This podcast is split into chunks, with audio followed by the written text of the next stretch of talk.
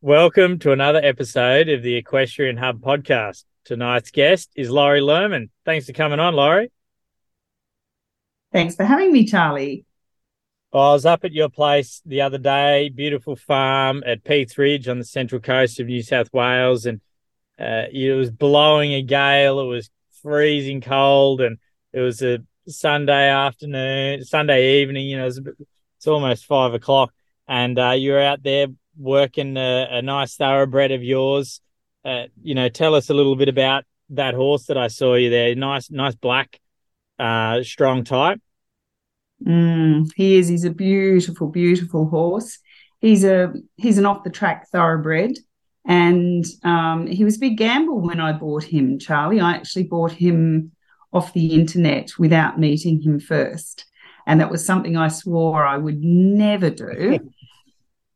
He was in, at the time I bought him, so I've had him 3 years, and he was living in drought in Toowoomba, and he had nothing to eat in the paddock, and he'd been greatly reduced in price because the girl just needed to get rid of him.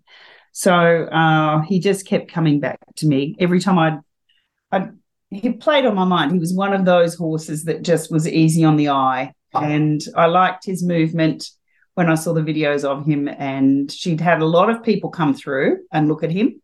And then she came back to me and said, well, you seem to have been the most genuine person. What are your intentions? I will reduce him to this price for you. So, boom, he arrived on a truck and we met for the first time. So, yeah, he's lovely. He can be a little bit hot still. He thinks he's out there going to the racetrack every time we go out, I think. So he's perfect at home, always.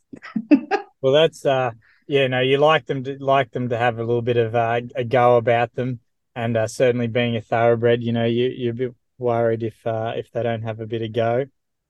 Now you've definitely got a long connection with the thoroughbreds. I always hear, I've seen, you know, some lovely photos of racehorses in your house. And Tell us a little bit about, you know, where you grew up and how you got into thoroughbreds.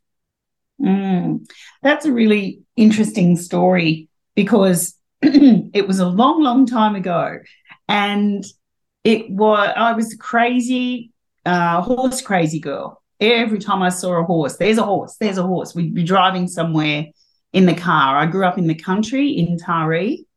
Was your family horsey?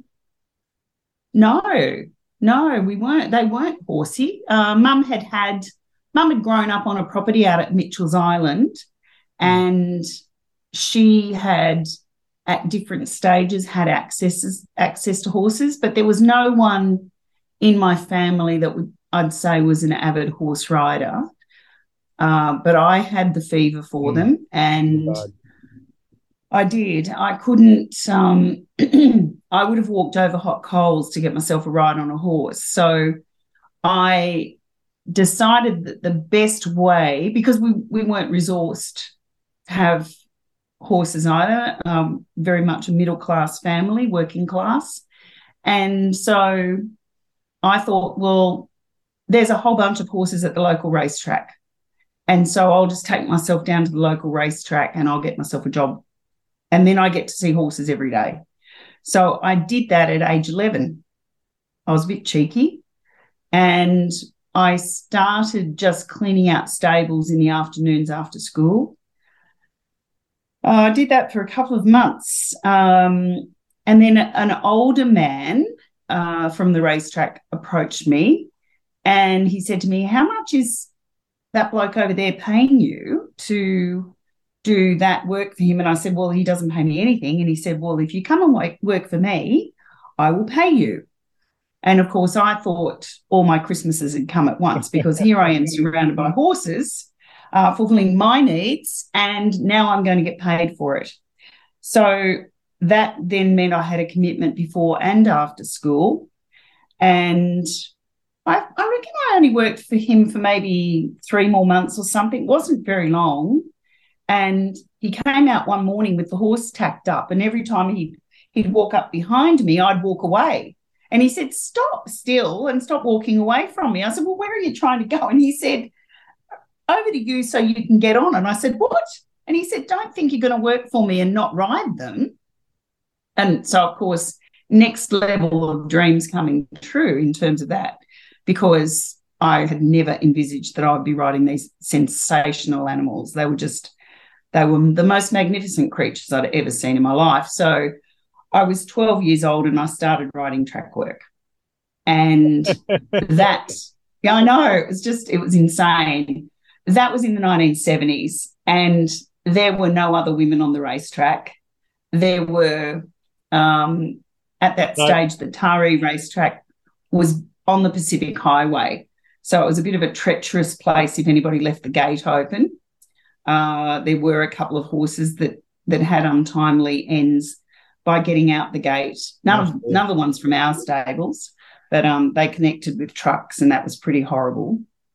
And then they moved the racetrack up to the Bushland Drive position that it sits in still today, and it was much safer and seemed to get bigger. There were more people around and there were more stables, and then there were a couple of other women that appeared, but they were the wives of people that were riding track work, or the girlfriends of the people that were riding track work. So in all of my time there, I was the only woman on the racetrack, and that came with its own set of special rules, well, if you like. Well, how could you expect a woman to be able to ride a horse? You know, they don't have the skills and the strength necessary to ride horses. That's exactly what the predominating thought pattern was, especially from the AJC officials. And it didn't take much at the time for me to be riding onto the horse and have, there was one particular official that would stand there some mornings and he on the entry to the track, and he'd just put his hand up in front of me and say, halt, you can't ride here today. And I'd say to him, my response was usually, well, what do you mean? And he goes, no, you're a girl. Yes, well, I know that. But what's that got to do with me riding? Well, we had a complaint about you. And then I'd say, well, what was the complaint? And he'd say, we don't have to tell you. And then I'd ask him who made the complaint, and he'd say, we don't have to tell you that either. Sure. And then I'd say, when can I ride again? And he'd say, well, we'll let you know. So sometimes it was a one-day thing. The guy that I was riding for would always go around and see him and sort it out. At one stage, it was a 6-month ban, and I still don't know why. You probably overtook someone on the track and made them feel bad for going slow. There was one particular male jockey there that did not like me one bit, and I think I rode past him and his horse spun around, and I think I upset him. That's the only rational conclusion that I could come to at the time, and I'm pretty sure that he was the serial complainant. But anyway, my boss, as I referred to him, believed in me so much he moved the stables. There were some extra stables being built right at the back of the racetrack, and he moved our stables, and then he built a temporary racetrack out of sawdust. And on the slow work mornings, I would ride the horses. This was over the 6-month period that I wasn't allowed on the big racetrack. And on the fast work mornings, I would ride the horses probably about a 600-metre distance up to the main racetrack. I'd hop off. I'd have to leg a male rider on board and watch them ride the horse fast work, and then I'd get back on and ride the horse back down to the stables and finish grooming and feeding and all the things that you do. So it was a frustrating time, but it was an interesting time as well, because there was at that stage no such thing as anti-discrimination, and I don't think I even knew what the word discrimination was. Well, you probably were you missing any school at this point, or were you still going in between shifts? No, I was still going to school. So we were close enough to the racetrack that I could go there in the mornings, and in fact I was close enough to my high school that I would get home at I don't know, 8:40 and jump in the shower, get dressed, and I could leave home at the time the school bell rang and get into my classes on time. So. it was pretty easy. It was pretty easy. I think that's left me with a hangover. I get uncomfortable being early for things and hanging around waiting. I know that. Used to be getting there when the action starts. Well, besides there being, not much equality around the tracks, I'm sure there were probably no back protectors or anything like that back in those days. I remember when we were made to wear hard hats for the first time, and that was just, wow, we've got to wear these now all the time. I think I was choosing to wear one most of the times, but the most precious memories I have were actually when it was really wet and we would truck the horses out to Old Bar Beach, and we would ride our track work out at Old Bar Beach when it was too wet to go on the track. And that I loved had on, because you just had the wind blowing through your hair and that sense of freedom. And that ceased when we had to wear hard hats. But a body vest or a protector, what was that? I bought one last year for the very first time in my life, Charlie. That was pretty crazy. Mm. Yeah. It's a beautiful part of the world up there, isn't it? Around Old Bar, and, I think you're definitely lucky. There's not many people, I'm sure there wasn't a lot of luck involved in all the hard work you were putting in. But just being in that area, where it's just such a beautiful part of the world to ride on, and then just being, I guess, the right place at the right time, and meeting this boss, as you called him, who really believed in you. Oh, he was wonderful. Did you have any other sort of mentors at the time, or what were some things you learnt from your boss? Oh, look, I think the way that he stayed calm each time I was told I couldn't ride, he'd just sort of shrug his shoulders and go, oh, okay, well, I'll go around and I'll sort it. But I never saw the man lose his temper or raise his voice. So dealing with conflict in a completely new way, I suppose.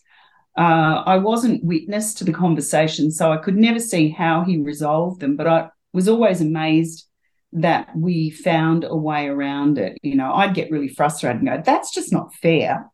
And he'd go, we'll work it out. So I guess I learned how to stay calm and look for different ways instead of just running into roadblocks and going, well, that's it, and throwing my hands in the air. Mm. So I think that's really helped in carrying me forward with my life and my career and just the situations I've found myself in subsequently. I also, the thing about this man was that he was an SP bookie, and, of course, they were never legal. So there were days that I'd get a phone call from him and he would have been picked up by the local police and be locked up for the night, and he'd say, well, you're in charge.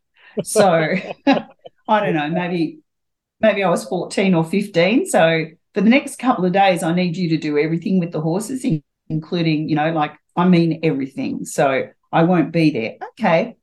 So that was kind of interesting.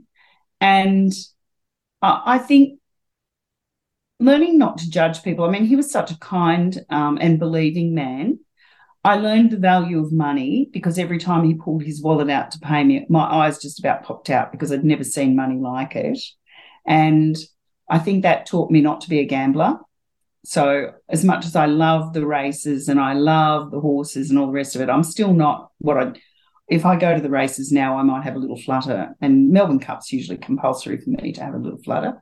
But otherwise, it certainly didn't turn me into a gambler because I hung around a racetrack, which I think was one of my grandparents' concerns. They were very upset with my parents for allowing me to hang around with such unsavoury characters at that stage. Right, working for them. Oh, absolutely. And, some of the other people on the racetrack as well.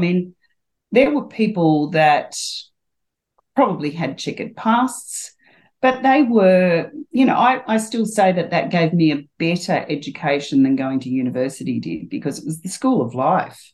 Mm. And, I was fortunate to have the freedom to be able to get out of bed and, go to the racetrack. I learned to drive early, because the minute we hit the precinct of the racetrack, they'd put me in the driver's seat and go on, drive. So, like a country kid on a farm, I suppose, I got those experiences.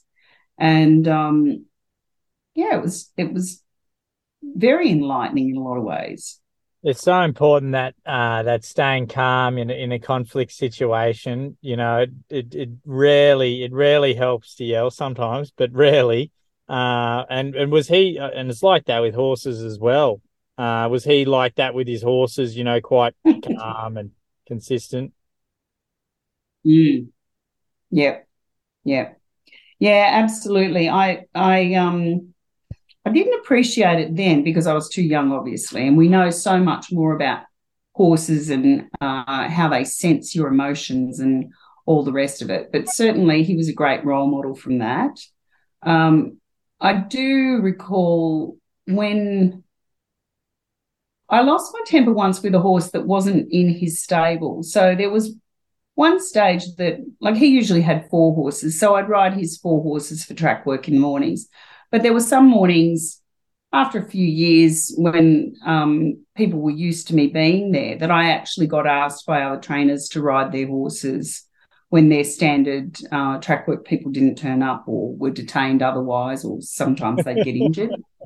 And I do remember one particular situation where a horse was not standing still for me to put a bridle on her, and I was getting a bit frustrated, and I might have yelled or something, but I do remember that the trainer came in and absolutely barreled me about the way that I spoke to the horse, and don't ever speak to the horse like that, especially when you're doing something as sensitive as putting the bridle on. This has to be a very kind experience.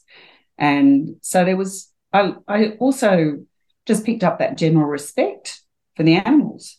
So what they knew and what they thought of. I mean, there were some really wise people there.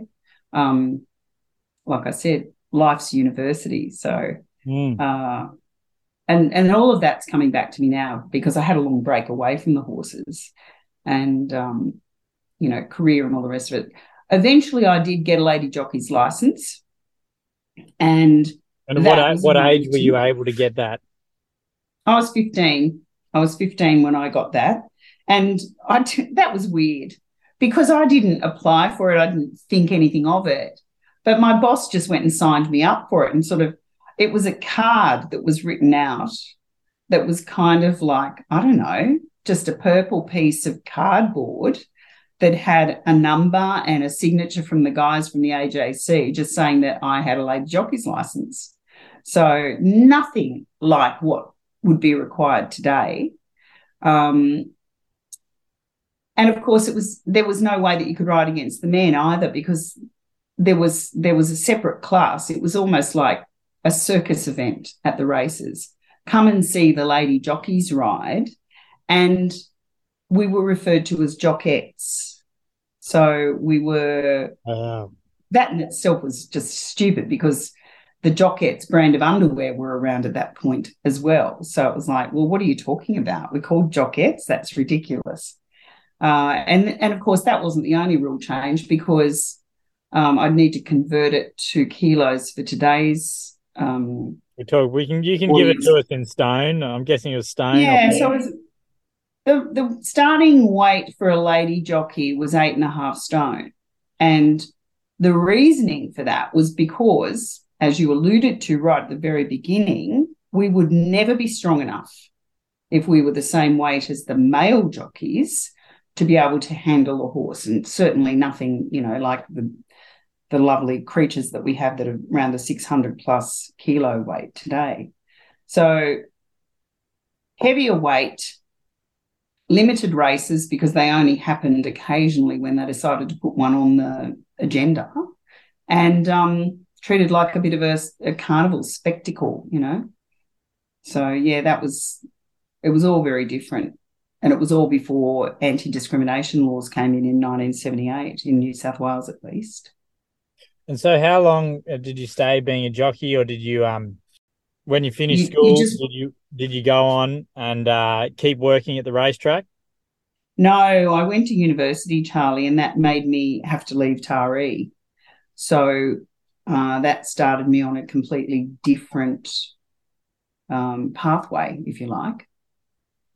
And I didn't get back into the race course, because the one thing that I did leave the racetrack believing was that there was no future for a female on the racetrack. Mm. So the conclusion was it was far better for me to pursue the formal education that I didn't particularly enjoy, but that must have been it anyway. A tough, idea or realisation to come to at the time. Well, it was very sad because I loved doing what I was doing, and the decision to withdraw from that environment meant that I was going back into a horseless existence again for whatever period of time that would be, unless I wanted to go to a riding school and hop on a pony in a riding school, which I did try a few times and I just couldn't stand it. Yeah, it's not the same. No. There's no get up and go, take the bridle and have a bit of adrenaline in there. No. And the riding style, because remember that I learned to ride track work, so I learned to ride with my stirrups 6 inches long and my knees up around my ears, standing up on the back of a horse basically and up over the neck, particularly on fast work mornings. So even when I was doing a slow work morning with the trot and a canter, I didn't ride with a long stirrup. And so going then to a riding school and sitting in, they usually had stock saddles with those huge pommels on the front, and I used to look at them and go, oh my god, what kind of tortuous contraption is that? I wasn't comfortable in the saddles. I couldn't find my seat properly in it, and then in my mind it didn't matter how well you rode, the horse knew where it was going to walk, trot and canter home. So that was all predetermined. So what did you end up studying at university, and where did that lead you? Well, this is, again, a sign of my age, because the career options were very limited for women.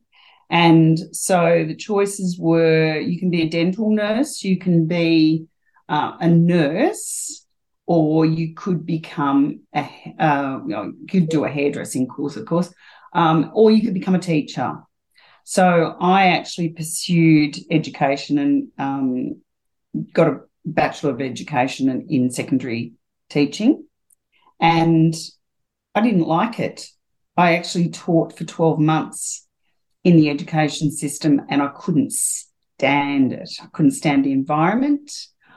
The one thing that I really didn't enjoy was being around teachers. So that was... I kind of... Whilst I was going to uni, I was working in restaurants a lot. So I had hospitality in my background, and very quickly I found that TAFE valued people with an educational background more than the education department did. So I switched across to working in the TAFE system, and I was teaching small-scale catering and some subjects in the commercial catering areas. So it was a completely different environment to what I had learned on the racetrack, and you could just about flip it on its head. And from that, I went into the corporate world and I worked in human resource management, and that was before there was any formal degree in human resource management. So when I first became a human resource manager, and you'd say to people, I'm a human resource manager, people would go, what's that? What does that mean you do? So that was kind of, that was interesting. And, of course, that field has developed over the years to a significant part of any decent business, and justifiably so, because the work that is done in that field is the backbone of any good business, I think. Oh, I absolutely. Might have a bias towards that. And yeah. What was some of the things, working in HR that you found, you gained from working in the racetrack, if there was anything? And what are some lessons? Everything I learned from working on the racetrack. And there's one that really stands out in my mind. And I go back to this boss, and it's one of the horses you looked at the other day, this beautiful big chestnut horse called King Karner. Mm.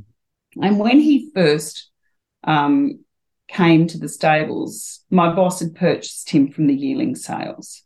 And I looked at this horse and I looked at the shape of his head, and I don't know why I thought I knew anything about a horse because of the shape of his head, but I looked at him and I went, that horse has got a really bad temper. That horse is really cranky. And I don't know what he was thinking buying that horse. I've gone to go into the yard. So the horses were stabled, but they had a yard that they could come out into.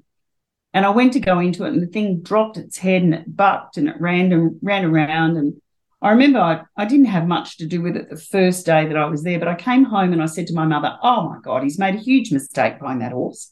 It's cranky. It's this, it's that, you know, it's like it's – and it's going to always be cranky because it's got this really high forehead. And again, I don't know, I might have been 13. I really don't know why I thought that was a thing. And I remember my mum saying to me, well, you know, this is the test for you because you actually have to work with that animal. And so she said, why would you treat him any differently to any other horse? And there were a couple of things that I learned in working with that particular horse, because I did treat him like the others that were in the stables, and eventually they were all my big Labradors. They were like puppy dogs. They'd follow me around and they were just magnificent. So one thing that happened was that one afternoon, Mum had come to the racetrack to help me, and she was rugging this particular horse, but it was dark and she couldn't see which horse she had with her, and he was being very affectionate. And she was saying to me, oh, you know, like, oh, he's beautiful, he's this, he's that. And I said, Mum, you do realise you're in with the king, don't you? Because he had in the past been prone to biting. And she went, what? Oh, my gosh. Oh, no, I didn't know that. So I took that as we're having a breakthrough with this horse. He's getting better. But I think the day that I knew that I'd really sort of crossed the line with him was I was riding him and he started to falter as I was riding him. And I looked down and I saw blood coming from a nostril. And I got off him and I walked him all the way back, and I just remember crying and saying, please don't die, please don't die. Oh, my gosh, you know, I had seen a horse die from a bleed, and it was horrendous and I'll never forget it. And so I realised the bond that I'd developed with that particular horse. And what I learned from that was just that I had been consistently kind. I had been consistent in the way that he received discipline as much as the others did. So it was just, I didn't treat him any differently. And when I started working with people, you know, sometimes you meet people that just don't like you.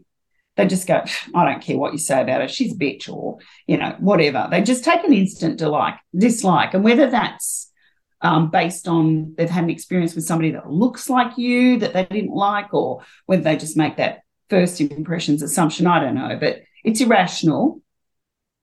And what I've found over the years, because I also veered off into the training side of things, so the Bachelor of Education qualification did help me, was that to be, again, consistent and non-emotional with people. And when they didn't like me, I'd just kill them with kindness and I would win them over, just as I had with the horse. And I will still refer to that as one of the most powerful experiences that I had as a young kid in learning to deal with humans. Yeah. I've had humans throw bigger tantrums than the horses sometimes. So, yeah. No, absolutely. It's such a good lesson to learn. And I'm certainly not religious, but I think even Jesus was talking about that, being nice, killing your enemies with kindness back in the day. Absolutely. And I absolutely, you know, believe that that's the case. And it's, yeah. And still powerful.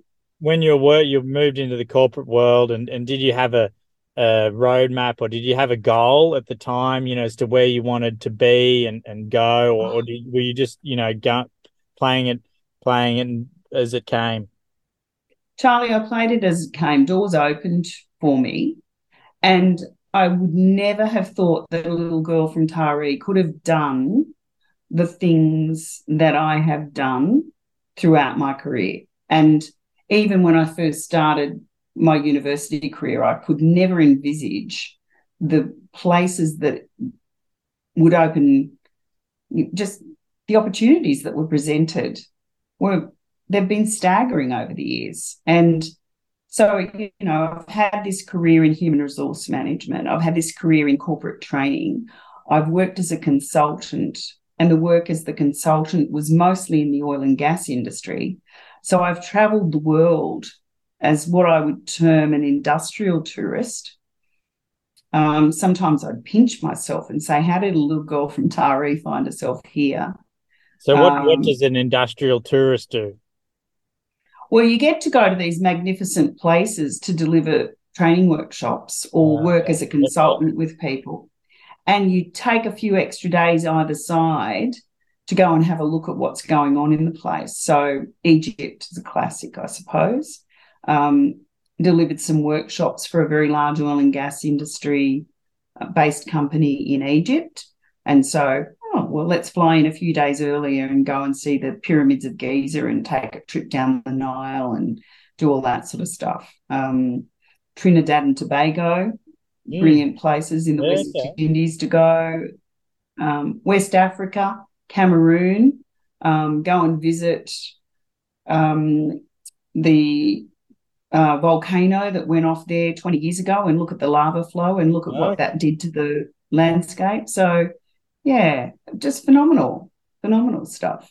Go to Houston and go shopping. Yeah, Houston, I used to shop in America more than I shopped in Australia. There's such a good range. I'm currently wearing a jacket from America. I've got a good friend, Jackie Gilbertson, over in Maryland, and she always finds me, some fantastic clothes. And and they're so affordable. Yeah, absolutely. Yeah, with exchange rate. If you had, if you were going to go on holiday, is there any of those places that would jump out at you where you'd like to go back to? Or anywhere that you want to go that you haven't been? I think I've been just about everywhere I want to go in the world. One or two places that I don't care to go back to. I had a bit of a scary situation in Batam. It's an island off Indonesia, or it's an Indonesian island that you get to from ferry ride from Singapore. And it's about a 45-minute ferry ride after you boarded from Singapore to the island of Batam. It was made famous by the Qantas plane that dropped an engine after takeoff in Singapore a few years back now. Mm-hmm. But it's a hub of manufacturing, and they do boat building and they do pipe building, and a whole lot of heavy industry is located there.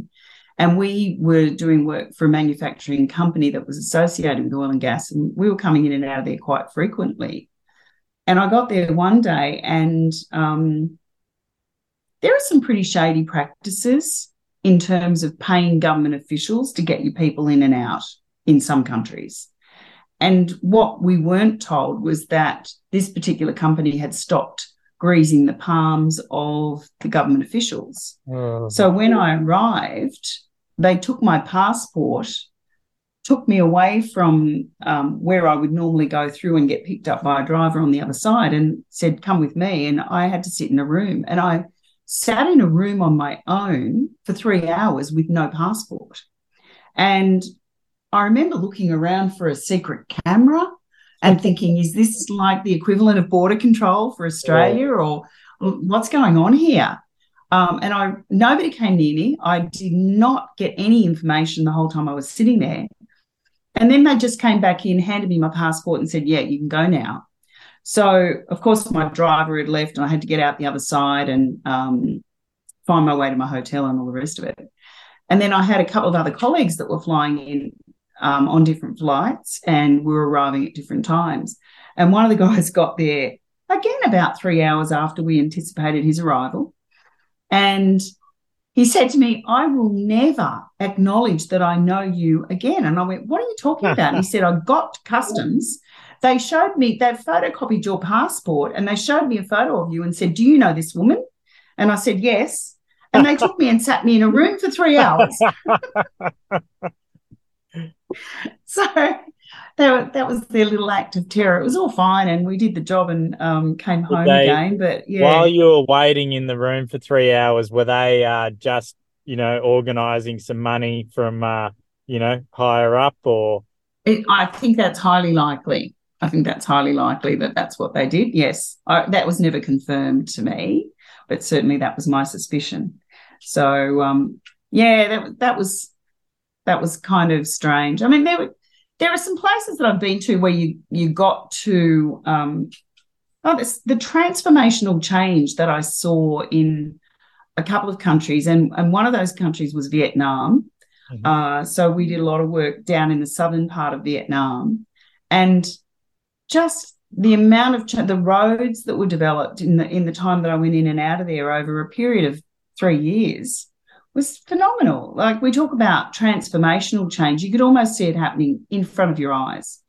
And then I think the other place that was really remarkable was Azerbaijan and the city of Baku. Baku, yeah. Yeah. And the first time I went into that city, Charlie, it was there's a little Russian-built car called a Lada that was a little square, boxy thing. And the roads were terrible. They were like you dodged the potholes going in from the airport. It was quite a long drive. There was nothing pretty about the place, a lot of shaly ground. The oil comes up out of the ground in this place. There's so much of it. It just pops up out of the ground. And so a lot of people have put those nodding donkeys, the pumps, in their yards, and they just pump the oil up themselves. All right. And so... the first time that I went there, I just had this impression of this dry, dusty, horrible place on the edge of the Caspian Sea, which is ugly and dirty because it's at the end of the is it the Volta that from Russia, and they throw all their rubbish into it, so it was quite polluted. And I came away from it going, pretty primitive, not so great. The next time I went back, not much had changed in the airport itself, but I could see changes in the actual city. And the difference was, first time I was there, all these little Russian Lada cars and the odd 7 class or 7 series Mercedes or 7 class, and then the S-class S-class Mercedes and 7s in the BMWs. Yeah. And the odd Porsche. And I'd go, why would you drive a Porsche in this place where these giant potholes would eat it? But over the next couple of years when I was going in and out, the whole ratio flipped and it suddenly became spot the Lada. Where are they now? Because everybody was driving around in new and luxury cars.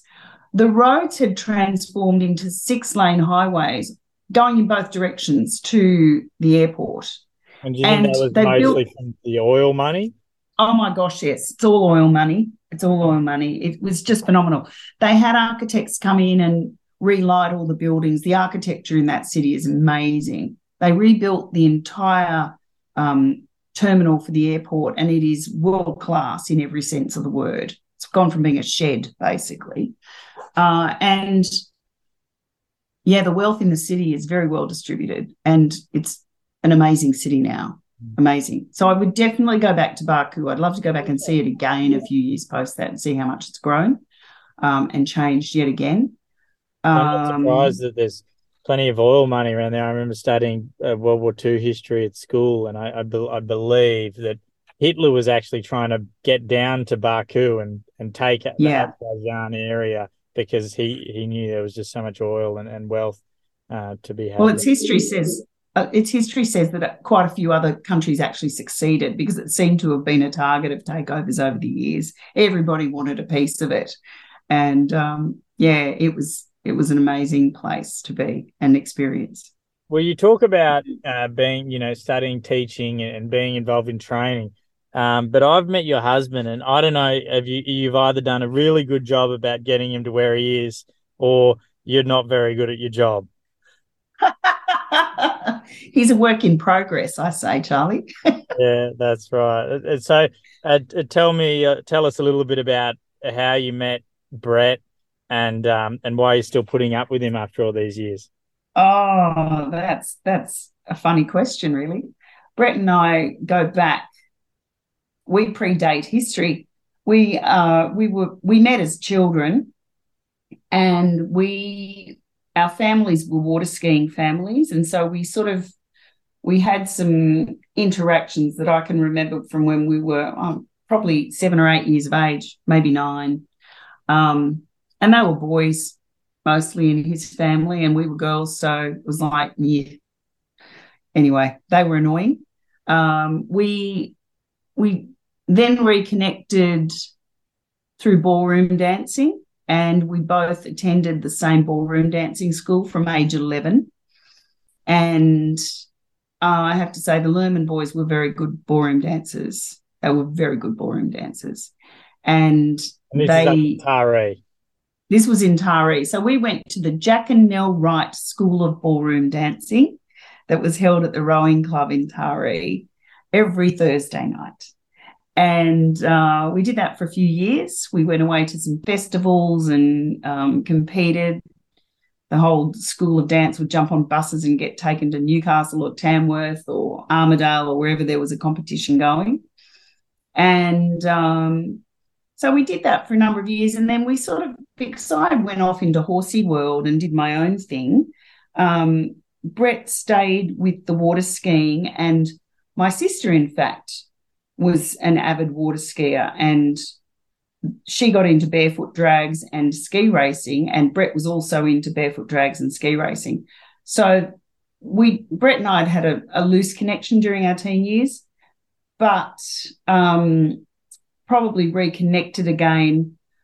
When I was at university, I remember he was with a group of people that came back to my parents' place for a barbecue, and I was home on university holidays. Of course, it's Christmas, so I'm pretty well tanned. I think I was wearing a white cheesecloth dress or something, and I walked through the house, and he looked at my mother and looked back at me and looked at my mother and said to her, "I'm going to marry that one day." You can tell he hasn't changed much, really, has he? That's right. So yeah, it's ancient. We had a bit of a love-hate relationship for a number of years, I suppose. So we'd get together and then we wouldn't get together, and anyway, ultimately here we are, married. That's right. 150 years later. It's certainly a bit of a journey, you know. It's hard work training those young colts.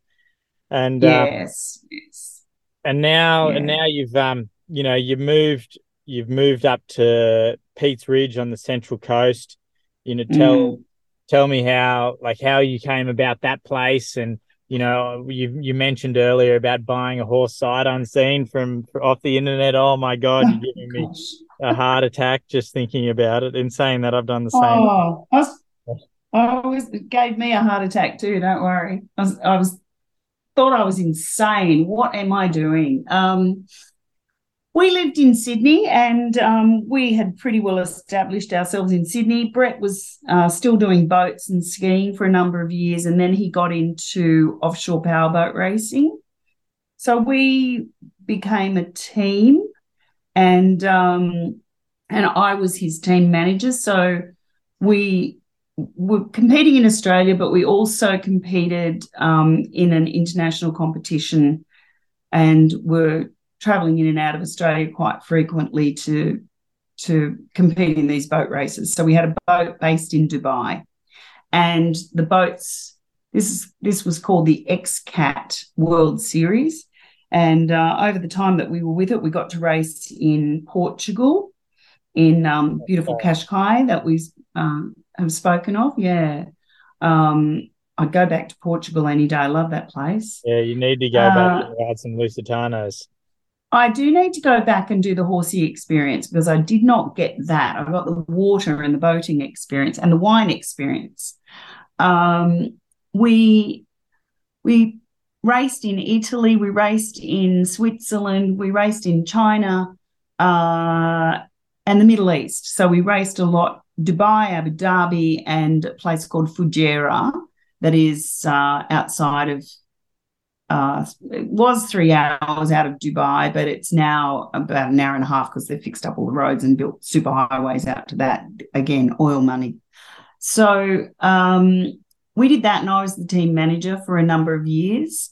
But I actually got breast cancer, and I had to pull back on all of the activities I was doing and really focus on my health. And it actually stole 3 years out of my life. And, of course, you get a lot of time to reflect when you're going through that soul searching, and you start looking at how many years you've used and what you've done, and think about how many years you've got left. And I had a burning desire. I've always had a burning desire, in fact, to have some retired thoroughbreds. And it was, I probably wanted that because I felt that I had this chapter of unfinished business because of what I went through on the racetrack, because women couldn't have an equal role. I always felt there was more that I could have done but didn't have the opportunity. So I had started talking about having a property and collecting some off the tracks, and probably I think the cancer experience really cemented that for me. And I remember I had chemotherapy the morning of the Melbourne Cup, and I came home and I sat in my recliner lounge with my big furry rug over the top, as I was prone to do after chemo sessions, and I watched a young female jockey called Michelle Payne ride the Prince of Penzance that day and win. And I had tears streaming down my face. I often cry when I go to the races just because I love the beauty of the horses, and I find it really emotional, quite triggering. And so I remember just sitting there because my parents, like I said before, they weren't wealthy, but they really supported me in doing what I was doing with the horses back in my teen years. And they had, in fact, sent me down to the Melbourne Cup to stay with friends. That was a big deal because only rich people flew in those days. And so I was put on the plane in Taree, sent to Sydney, had to change planes in Sydney and fly on to Melbourne, and I had friends, family friends from forever that picked me up and hosted me in Melbourne for a week. So we went to the Melbourne Cup and we went to Oaks Day. And again, I was absolutely taken by the beauty and the wonder and the fabulousness of these horses. I just could not believe how magnificent these were. I thought the horses I looked after were in great conditions, but I had never seen anything as magnificent as the ones I saw on the Melbourne Cup and around the Melbourne Racing Carnival. And so, of course, here I was a girl, but there was no girl riding in the Melbourne Cup back then. There were not even female strappers at the races back in those days, even though I knew there were a lot of women working around stables. So I sat and cried because it was exactly 40 years from the day that I had been at the Melbourne Cup until Michelle Payne won on Prince of Penzance. And I just remember thinking, okay, I'm highly emotional because I haven't been well. I've just had chemotherapy. I'm not sure what that means in terms of how I fight this disease. But I made myself a promise that I was definitely going to pursue my dream, and I was going to collect some thoroughbreds, and I was going to live on a property. And I think I pretty much decided that the race boat days were getting near to an end, and it was time for my husband to move over and let me do what I really wanted to do. So that unleashed the passion, and I started talking about it pretty much from the time I got well again. And then we had our eldest daughter move to the Central Coast, and she had our first grandbaby. So that signed and sealed the deal. That made it easier to sell to my husband, who wasn't overly keen on moving to a farm because all he could see was work and all I could see was fun because I had just visions of me riding horses. So anyway, we started looking. We had quite a long search, and, of course, we bought a farm that wasn't set up for horses, didn't we, because we love a challenge. And the property that we purchased was a flower farm. It was a native flower farm for many, many years. But the topography looked like it was something we could deal with, and it had a really great aspect being north-facing, and it was on top of the mountain. That was always one of my criteria. I've always said to Brett, I have to be on the mountain, not in the valley. Yeah, so it won't be too wet. You're on top of the mountain. Oh, the last couple of years with the rain have challenged that, let me tell you. We've had some water. Boy, we've had some water. I can't imagine what it's been like for the people down in the valleys, because I had sponginess under my feet with some of the weather that we've been through. So anyway, we just came on to it. The place had been a bit neglected, Charlie, when we first saw it, but we both had this vision for what it could become. And so it's slowly but surely becoming that vision. When I say slowly, obviously I don't have my arena in place yet, although the pad that it will sit on is definitely carved out and waiting. So we're getting closer to it. And I do now have 4 horses. So yes. Well, you can't, one needs a plan, and then if you take 2 away, then if you have 3, then that one's on its own. So it needs a friend, That's exactly right. They all need friends. Yes. Yeah. And what are some recommendations or advice you'd have? Because I deal with a lot of people that are getting back into riding after, sometimes a significant break, and we're very, gung-ho, confident riders, let's say in their teen years, and now are coming back to it, and are just trying to, get that muscle memory working again, but operating from, maybe slightly different horses or bodies. What's some advice you'd have for people in that sort of situation? My advice would be that no matter how good you think you were, when you first get onto it, while there is some memory of what you had experienced before, you really should get yourself a decent coach and start with a few good lessons just to reinforce, because you may have had bad habits. There were certainly no coaches around that I was aware of. And, of course, my riding style was very different to what I'm trying to do now. So, yeah, get somebody to video you so you can see yourself, because somebody can tell you what you're doing, but unless you actually see it for yourself, sometimes that doesn't sink in. So that would be the first 2 things that I would suggest people do, and it doesn't matter whether you're riding a pony or whether you're riding a Clydesdale or whatever, might be in the lovely Lusitano, or a thoroughbred if you're lucky enough. And you just need to make sure that you're not starting with bad habits and really entrenching those. Yeah, that absolutely. That would be my advice. Oh, full support of that, everyone. I remember when, probably not the first time I met you, but the first time I gave you a lesson, and I sort of got a bit of backstory about the long layoff and about how you were, very experienced track rider at a young age. I remembered, I seem to remember changing, instead of trying to get you to ride how or what would be normal for show jumping or dressage, whatever we're trying to do. Like, I got you up into that 2-point position to begin with for a fair bit of it, because that was what was so much more comfortable before trying to change things.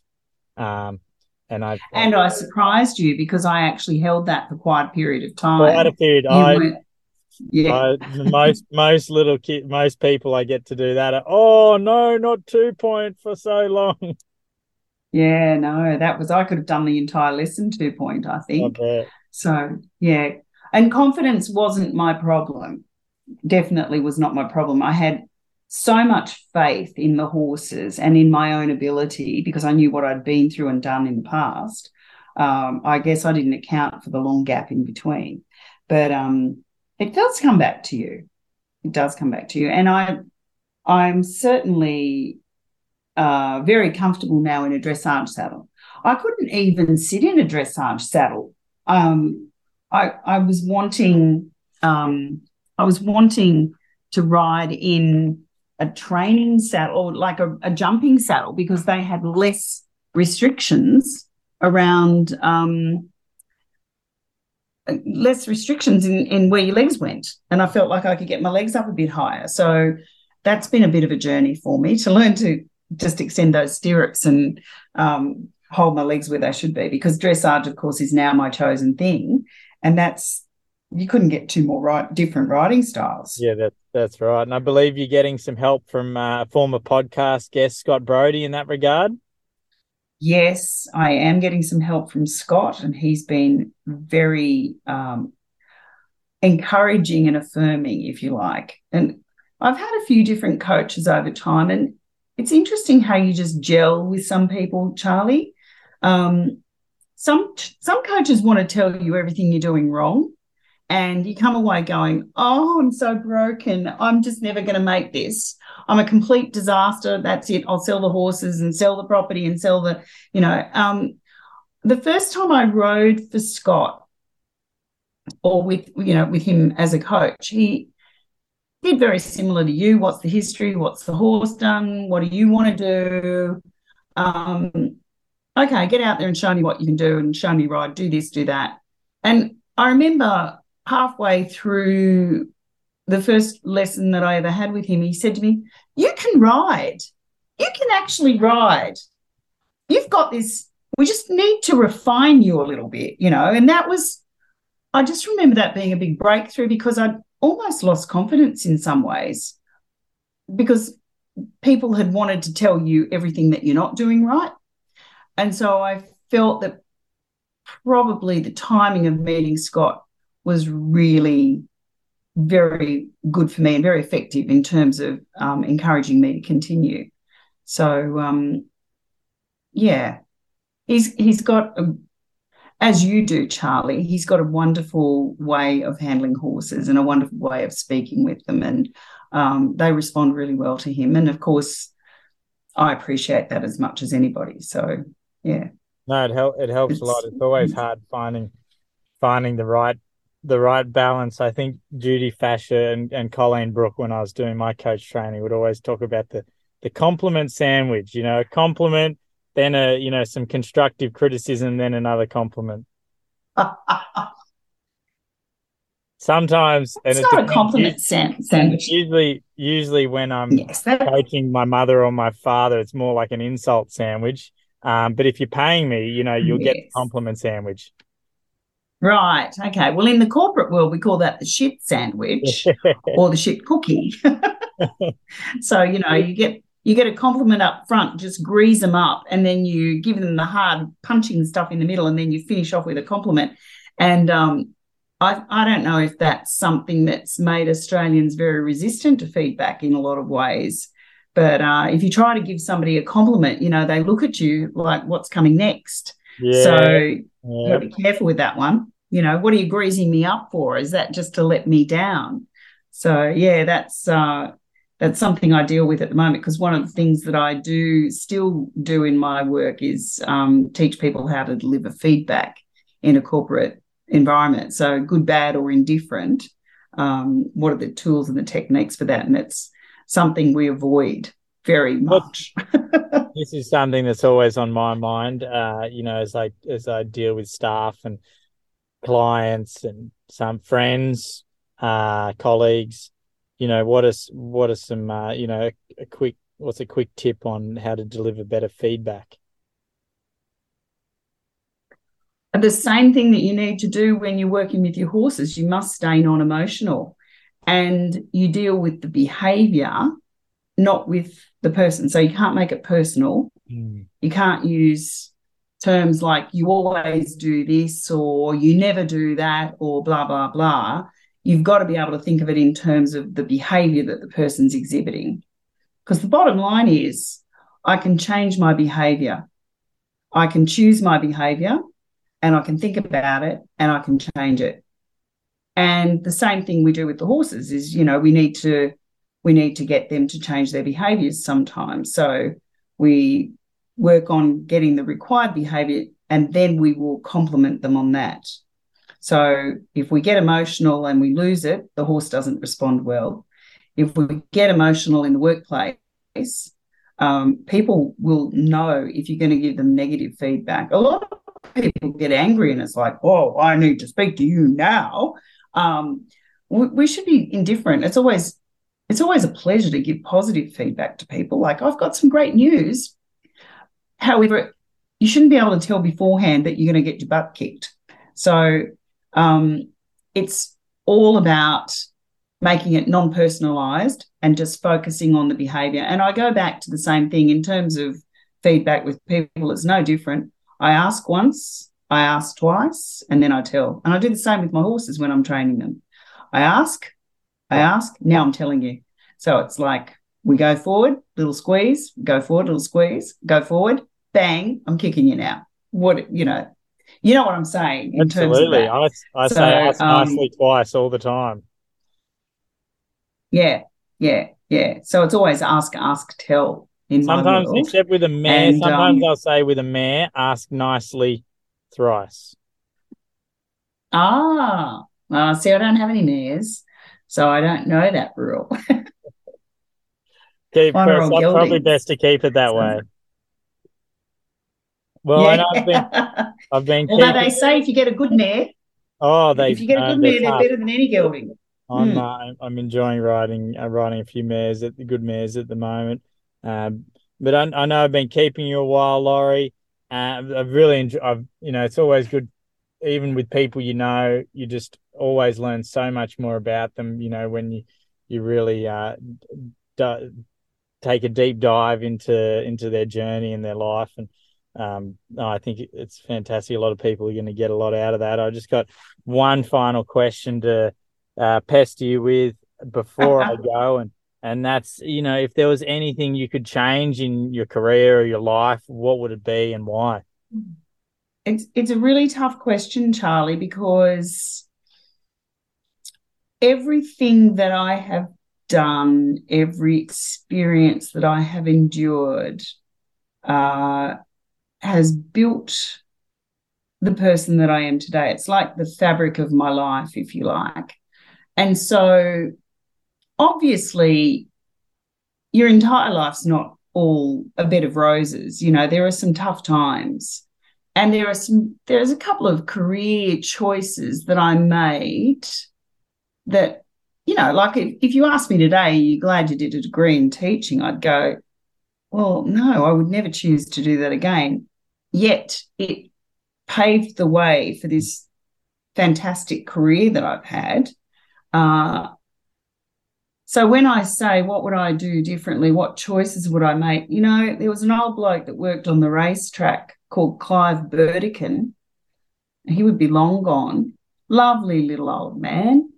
And when I was actually going down to the Melbourne Cup, he said to me, Lori, think big. Think big.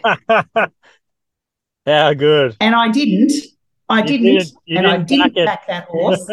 I didn't back it, and it won. It was a Bart Cummings trained it, didn't he?